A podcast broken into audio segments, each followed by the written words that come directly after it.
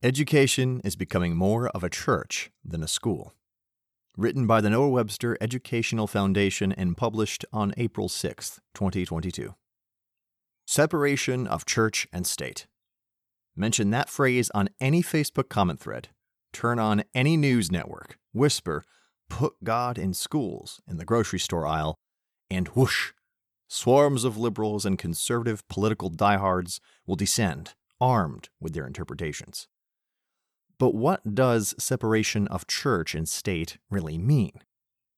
Popular culture equates this wall of separation with absolute neutrality.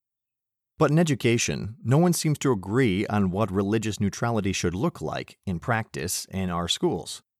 Teachers and students find themselves caught in the shifting tides of political and cultural movements. While opposing forces push for their own versions of neutrality, deeper questions are at play. What is religion anyway? Is religious neutrality attainable? Is the landscape of neutrality changing in our schools? And finally, why are schools starting to act more like churches than places of learning? Is neutrality possible? Religion is a system of faith. Kenyon Knapp, Dean of the School of Behavioral Sciences at Liberty University, puts it this way Faith is that you believe in something, and morality is the way you live it out. Because of this, some argue that neutrality is not actually attainable. For example, some educators believe there is no absolute truth, yet they still believe something, ironically, that the previous sentence is absolutely true. Despite this, we can still gauge the changing landscape of neutrality in our school systems. It's less about whether absolute neutrality is possible and more about whether prevailing standards of neutrality are consistently upheld. Standards of religious neutrality in education. When it comes to religious neutrality in our public schools, the requirements are clear. For teachers, the National Education Association breaks down teachers' obligations and guidelines for teaching about religion. They say that a teacher should present religious information in an academic, not devotional way. Their job is to inform students, not pressure them to conform. In practice, these guidelines leave many nuances up to interpretation. As a teacher, when is it appropriate to answer a student's sincere question about your personal beliefs? Are you allowed to display or wear any symbols of your faith? For students, when it comes to students' rights, the ACLU explains that these are much broader than those given to teachers. They state In general, students may express their religious beliefs at any place and time, and that they are allowed to engage in any other kind of speech. This includes things like praying before class or distributing religious literature. Here's how they sum it up A student has the right to exercise religion, a school may not exercise religion. Sounds fair, right? As long as schools adhere to it. Schools are becoming less neutral. In recent days, we've seen many examples of schools doing two things limiting the expression of religion, and forcing conformity to particular belief systems. Public schools are increasingly the battleground for moral and political movements. Some perceive these battles as infringing on religious freedom. A recent back to school message from the U.S. Department of Education and other federal departments to transgender students reflect this battle. Among other things, these government officials affirmed that they would continue fighting for their students' rights to use the bathroom of their choice. This kind of message has huge implications for your local school, impacting more than just who shares a bathroom with whom. It includes a message to all students about who gets to decide the ultimate meaning of gender. According to the DOE, DOJ, and DHH, they do. Their ideological stance doesn't stop with theory either. The approach to dictating truth has wiggled its way into local school districts.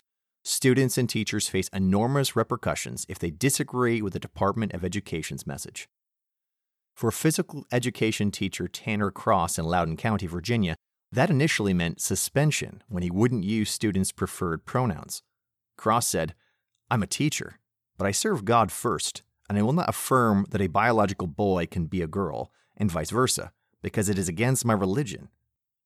Are schools truly neutral when they force teachers to actively represent ideologies that contradict their religious beliefs? After all, forced conformity is not the same as being taught or teaching about other belief systems. The intersection of politics and religion. Gender isn't the only divisive topic in our schools today. The advent of critical race theory in classrooms has teachers quitting voluntarily. Laura Morris, a Loudoun County fifth grade teacher, publicly resigned, believing she was being used to push highly politicized agendas on children. Within the last year, I was told in one of my so called equity trainings that white, Christian, able bodied females currently have the power in our schools, and this has to change, Morris said during a school board meeting. And Morris isn't the only one. Jennifer DeFuto, a public school teacher in Manchester, Connecticut, resigned when she became uncomfortable with CRT in the curriculum. She said it made her feel more like a political activist than a teacher in her own classroom. While CRT may sound like a purely political issue, many on the ground find that characterization inaccurate. When a Texas school district designed and sought to implement an anti racist cultural competency action plan, local citizens pushed back. Many in the district believed the plan was informed by critical race theory distinctives, they believed it advocated institutionalized discrimination against white children and those with conservative Christian values. Others thought it would force students to adopt a liberal ideology. Are parents and teachers being overly suspicious with these allegations? Is critical race theory hiding behind every tree as they seem to suspect?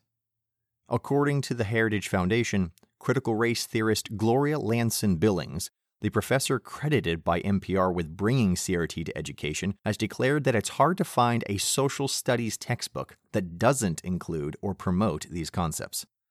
Okay, so maybe it's not behind every tree, just behind every textbook. Who decides truth?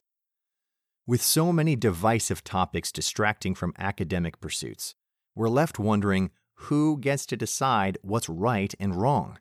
After all, the school has to teach something. When schools teach that transgender students can use the bathroom of their choice, they are making a value judgment. They are saying it is right to believe that boys can be girls and girls can be boys. It is wrong to believe that gender is biologically determined. And if that's not what they're saying, why are those who believe otherwise pressured to conform? If it doesn't actually matter what one believes about gender, then no one should have to abide by new bathroom policies and affirm a belief that contradicts their own. The truth is, it does matter. Some claim people can be whatever gender they want. They say this is the objective and neutral standpoint. Yet they make the completely subjective value judgment that people who believe otherwise are wrong. It's one thing to teach about multiple viewpoints, it's another to pressure people to conform but it's a whole new level of proselytization to pressure conformity while claiming neutrality. Church or school? Parents and teachers are rightly concerned when students are caught in the crossfire of political and ideological issues. With seismic shifts towards progressive liberal values being imposed in public schools, schools turn into churches for those value systems. And as schools increasingly pressure students to live values that contradict their own or those of their families, neutrality goes out the window. The question is is it a school window or stained glass? This episode of the NWEF broadcast was made possible by the generous support of donors like you. To learn more about teachers' rights to practice their faith in public education, read our article, Do Public School Teachers Have Religious Freedom? on our blog. Curious how you can make a difference? Join the conversation today on our Facebook, Instagram, or Twitter and learn about more ways you can help by visiting our website at www.nwef.org.